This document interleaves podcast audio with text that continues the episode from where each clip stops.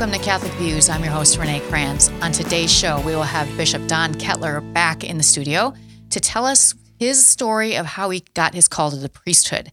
Um, we also we also talk about uh, what it was like to be a bishop, and I know there's some other things, but we did the interview a little while ago, so I don't remember everything we talked about. I know he's always a lot of fun when he's here, so we're excited to have him back.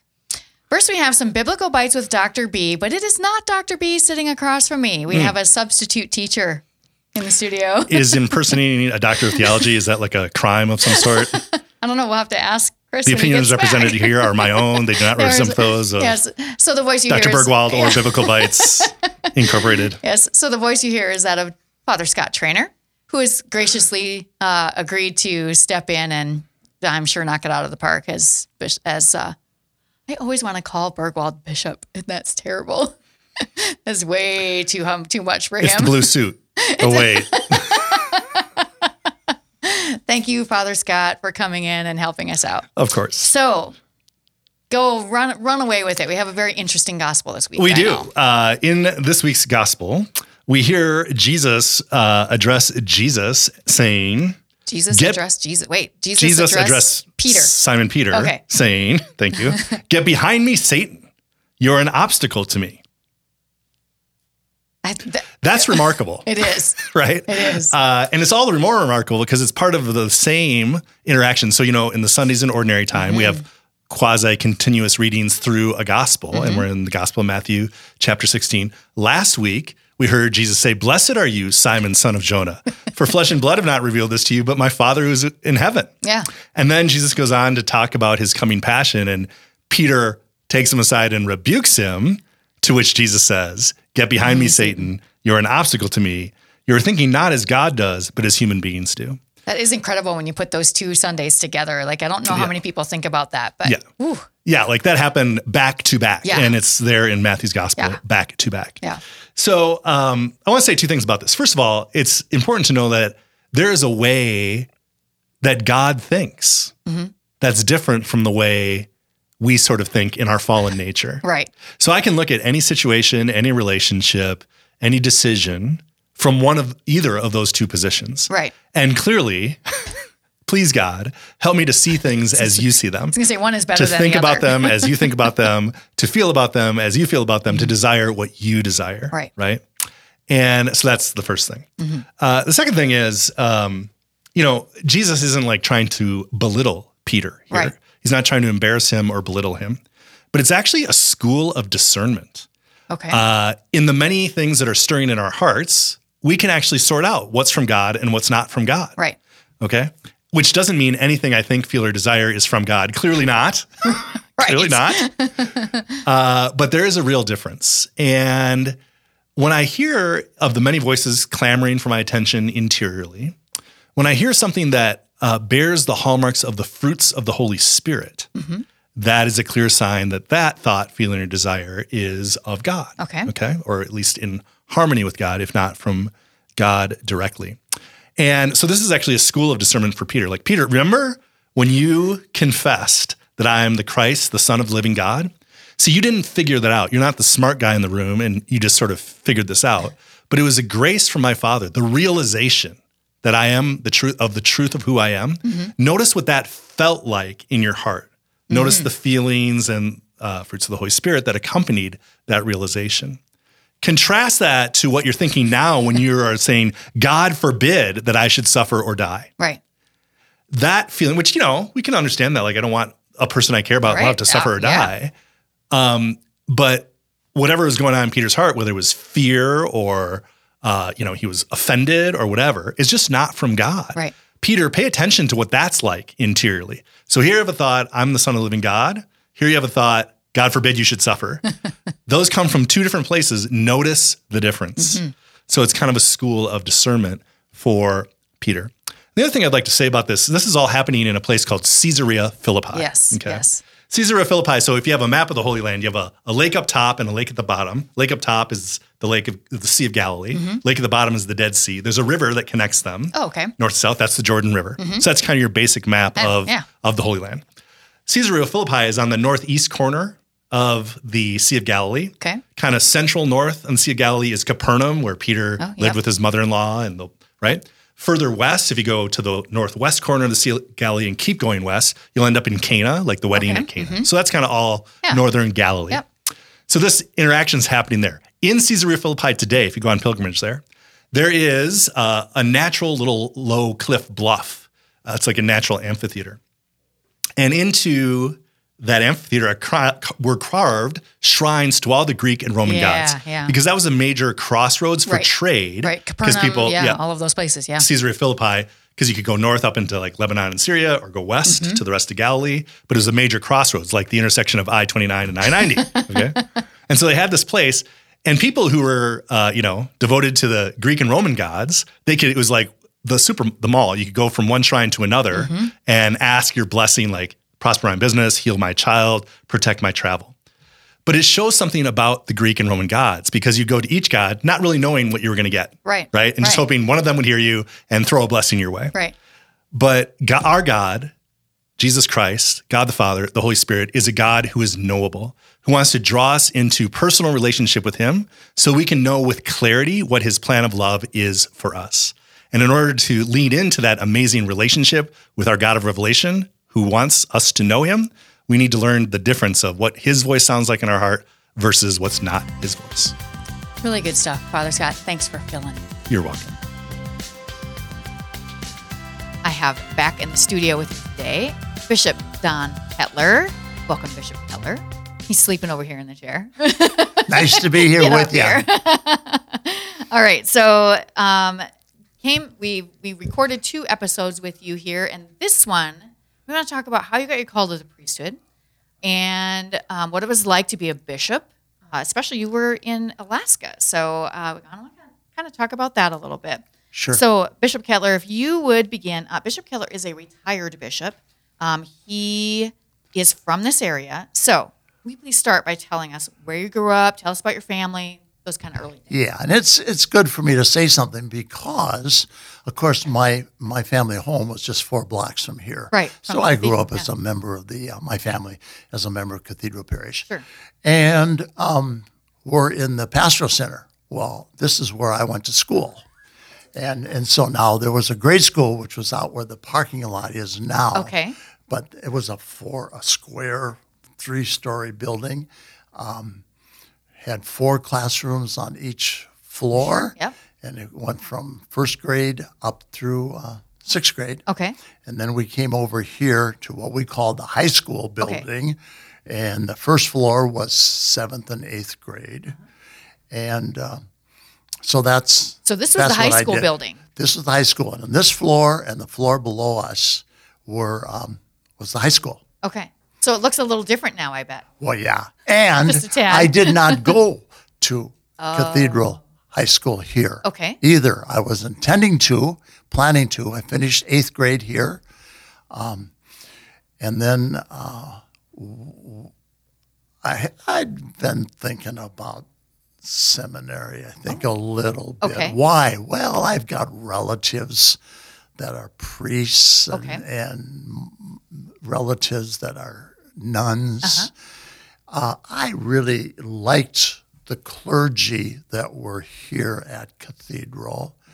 Um, and so I was always thinking about it because of what I've seen. But I was intending to go to Cathedral High School, Okay. which was here in this building. Okay. And then I went to a, a, um, a vocations camp uh, at Blue Cloud Abbey, now Sure. Abbey in the Hills. Yep. I went up there. I went um, in the summertime primarily because I enjoy sports and I played a lot of basketball. Okay. And so I went there because they'd have an opportunity to do that. Okay. And so we were there for a week. And one of the days it was raining outside. We didn't get it. It was just people were sitting around. And one of the people from Sioux Falls there said, Well, I think I'm going to go to the seminary. The the scholastics, the the monks who are still in studies, uh, they would be, be around giving talks and Sure. stuff. So that's why this all came up Sure. for us. And and the thought came to me, and I guess it was probably God calling. Uh, well, maybe I should do that too. And so I went home, and I had to uh, said I'd like to go to the seminary, and my folks were not that anxious about it. But they were they were like this was you were from a good Catholic family. Like, Yeah, but they would say they they didn't see any reason why I wouldn't just go on to Cathedral High School like like they expected me to do. Right. And so I had to kind of convince them a little bit. And then I said, well, I found a book for uh, Trinity High School Prep Seminary down in Sioux City, Iowa. Oh. And I said, well, could we go and talk to them and look at it? And, and so they said, sure. And so we did that. And, and I said, I still wanted to go. Then the next step was to, to uh, talk the pastor into doing this too, Monsignor Maloney here at Cathedral Parish. And so um, he wasn't terribly anxious for me to do it yet. They weren't against it, but they were saying, well, wait a while. So they felt like you were too young? Yeah. Okay. Sure, sure. And probably I was, but but that was not uncommon in those Right, days. right. This is 60 years ago. Right. And it was unco- not uncommon. And so then I went to high school down at Trinity for the four years. Uh, then I went to, um, I was looking for where do I go next? And really, you know, the, the, the diocese doesn't do an awful lot of with you on those things Right. in those days. Right. They pretty much had you figure it out yourself. Yep. And so I looked around and I found uh, two places in Minnesota to go because uh, Trinity only went up through the four years Sure. of high school. Sure. And so I found uh, St. John's uh, near near uh, St. Cloud, and I found uh, Crosier near about 60 miles um, outside of St. Cloud I haven't heard of that one. Is that but they're they're both in the diocese of St. Okay. Cloud, and um, I had a really important reason for going to to um, to uh, Crosier, and that was that Crosier board and room and tuition and everything was eight hundred and fifty dollars a year, and everything at St. John's was only twelve hundred. Only. But but then I went. So then I went to Crosier for two years of college. 1st Mm-hmm. two years, finished up there, and then um, was expecting to go to St. Paul's Seminary. Oh, I'm st- in Minneapolis, where most of our guys went, and um, one of the other people from Sioux Falls Diocese, um, Mike Driscoll was his name from Madison Yeah. he was a smart student, much more so than me, and he um, wanted to, along with his philosophy degree, he wanted to get go someplace where he could get a math degree as well, and so he must have talked to Bishop Hoch and said, "I'd like to go someplace where I could do that," and so uh, Bishop must have said okay to that, and then um, all of a sudden. I got a letter saying you're going to St. Paul or to uh, St. John's, and that's how I did that. Oh, okay.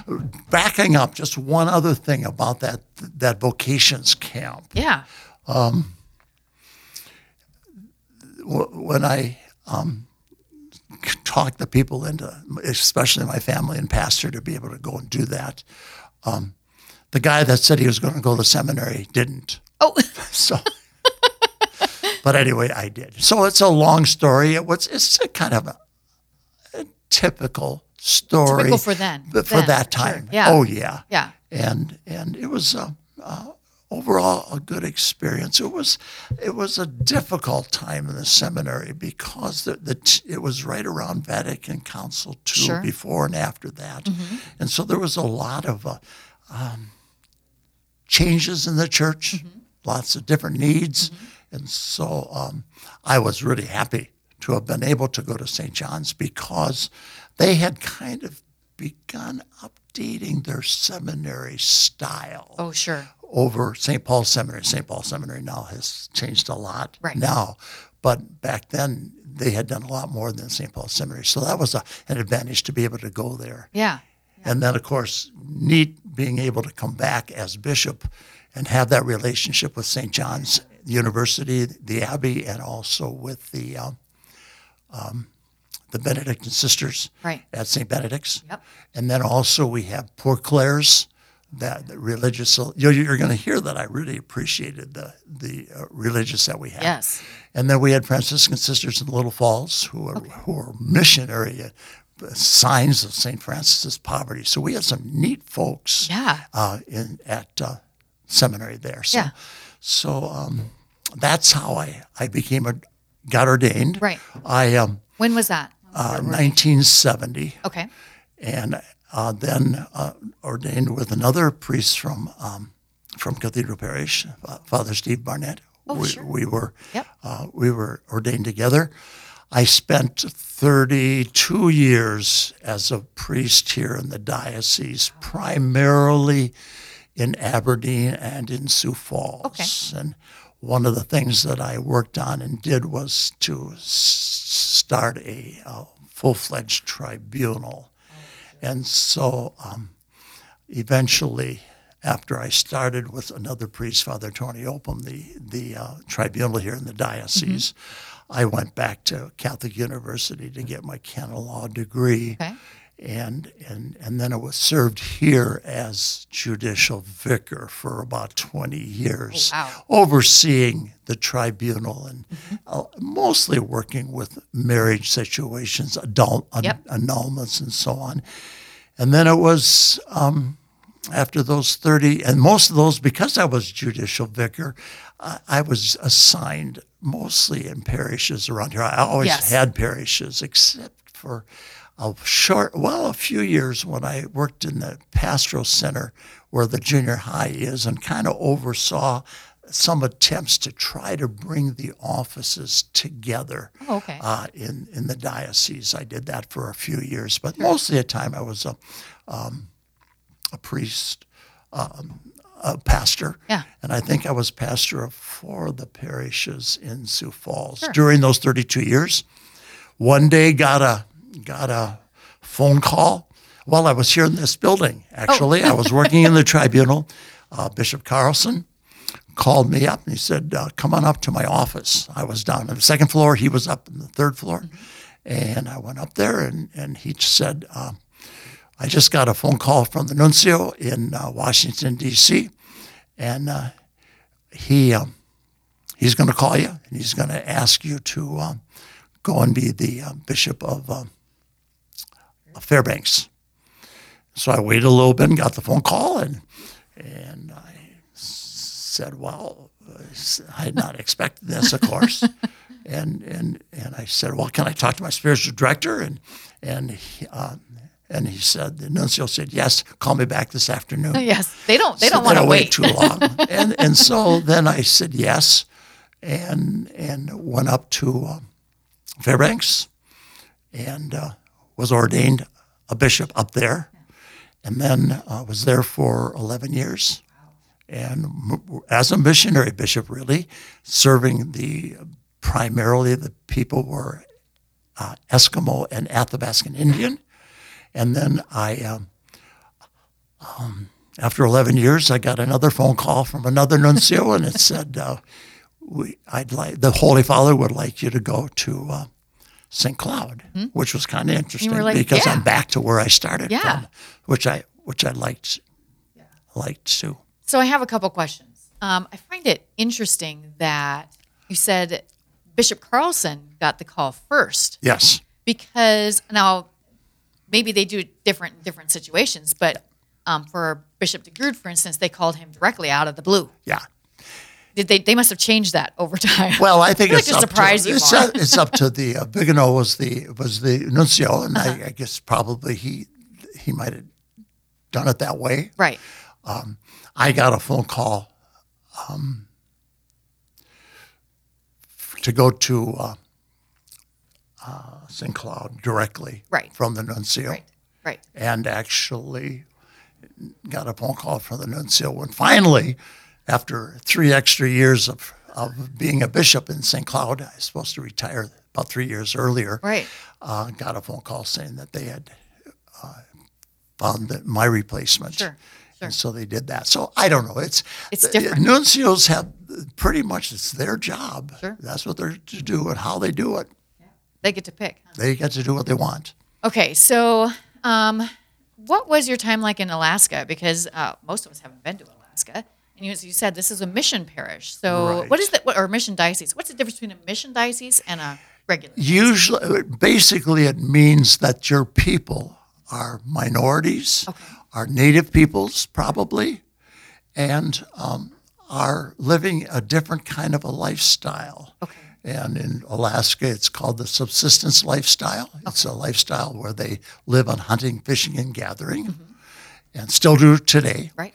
And so um, there were there were two migrations into uh, Alaska from Asia about 10,000 years ago. Right. The first batch came in about 10,000 years ago, and they settled along the shore because they were places to hunt and fish. Yep.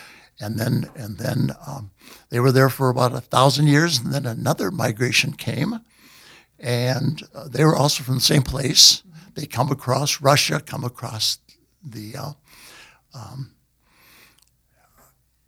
northern Strait, part yeah, of, um, and then they uh, there was probably a land bridge into Alaska. They settled in, settled, settled there. The second batch came, pushed the first batch of people into the interior of of Alaska, and then the second batch uh, settled along the shores and rivers and so on. And then the first, the, that first batch in, in the interior, they're they're called Athabascan Indian. Okay. And then the second batch that came are called Eskimo. Okay. And interestingly enough, and I don't know how true this is, but the Athabascan language, and there's many dialects of that, uh, is related to the language of the Apache and Navajo Oh. of the Southwest. That's And so some people say, well, perhaps some of those Alaskans kept going Right. and moved all the way down to the Southwest. Right. I've heard that. I've also heard, well, the migration out there came from the south, so I don't know uh, about that. But it's, I find it interesting that actually Athabascan Indian language and and the Apache and, and Navajo, their language was closer related than the than with the Eskimo Right. language. So Right. Uh, they they don't understand each other Yeah. and so on. So that's where I was. So is the is the work in a mission diocese? I mean, it's always our work as a church is always evangelizing. Yeah. But is it more heavily that in a mission diocese, or is it just that you're you're trying to work with No, different? you're you're not really evangelizing. They are Christian. Okay. Everybody, all the natives were Christian Okay. up there. So there it was really providing them support with the sacraments and the Word of God in your presence uh, as as for their for their life. But it was they're very poor because they don't have a money economy, and so they, it was more you know just serving them and giving them something to grab onto because that lifestyle is is difficult and and um, especially in the wintertime when it's cold and dark and and the faith is was really there to to help them a lot. There was a lot of domestic violence, a lot of drug use, a lot of alcoholism, much more so. And I worked for a while in the seminary in the summer at, at uh, the Rosebud Indian Reservation, so I knew a little bit about that. Right. And and but but it's even worse up there than this because because of the uh, the cold, Sure. the dark, and so on. So you're there as a church to bring Jesus Christ to the people and the message of Christ and the still the stillness, the, the strength of that. So Right. that's what you're doing. So you're not there. People that you, the native people, have all all are Christian. Yeah. They're not all Catholic Sure. in our area of the diocese, our diocese, the most of the um, the people there were um, Roman Catholic or Russian Orthodox. Okay. And then up north, they were Presbyterians, and below that they were uh, uh, Anglicans, Sure. and then down south they were Covenant Church and the. Uh, um, you know, so Yeah. so th- that so yeah, well, so it wasn't so much evangelizing Right. with the Christian message. Sustaining. It was sustaining them Yeah. and help them in their lifestyle. Okay, we don't have a lot of time left, but I, I'm hoping we can get two questions answered. Um, the first one is, what did you? What was your? Did you prefer being a priest or a bishop? Which did you like better? You you did both for quite a number Oh. of years. I liked being a bishop, Did you? sure, because this is the fullness of the priesthood. oh, sure. So you get to do more things. Sure. You do ordinations, you do confirmations, and, and so on, and you and you be able to be a, a teacher and a leader. So that, that was kind of nice. Yeah. But I liked um, the things of the priest to be able to keep doing as a bishop. So really, I I tell people that I'm I, I've been ordained three times. Yes. I was ordained a deacon, I was ordained a priest, and I was ordained a bishop. And you don't drop one Right. when you become the next. Right. You you still are all three. Right. And so that's what I liked about it. Yeah. Okay. So the other question if a young man came to you and said, Hey, I'm thinking about going to seminary or maybe being a priest, I think I might have heard a call. What do you say to him? I probably would say to him, I want you to tell me a little bit about yourself. Um, do you like doing things for other people? Or do have what we would call a generous heart? Now, I'm not trying to scare them or anything, but just to find out what kind of a background they have. And if they say something like, yeah, I, I kind of want to do something like that. Or maybe I should be thinking about that or something. Then I will say to them, well, pray about it, of course. Talk to people about it, especially pastors, um, family, other people that you might talk to them about. And then um, look into it, like I did with the high school thing. Look into it and find out what you think you don't have to make you don't make your dis- decision that first day you go to the seminary or even when you go look at it Right. you make that at the end when you get ordained so find out Yeah. see what it is because it's a call god's calling you and and that's pretty clear to me Right. that that happens Yeah. And they shouldn't be afraid to, um, that they may decide not to be a priest. Correct. Like that's Correct. totally okay. yep Bishop Kettler, I really appreciate you coming in again. Very interesting story. And I'm really glad you came home to live in Sioux Falls again in our diocese. thanks Yeah, Thank thanks you. a lot. glad to be here Good. Um, if you want to learn more about vocations in the Diocese of Sioux Falls, you can go to our website, sfcatholic.org, uh, and get on the vocations page. You can learn all kinds of things. When there, there are still vocations camps that go on now. So if if you have a very young man who's interested or know of one, take a trip. That's it for us today. Hope you'll join us again next week for more Catholic news.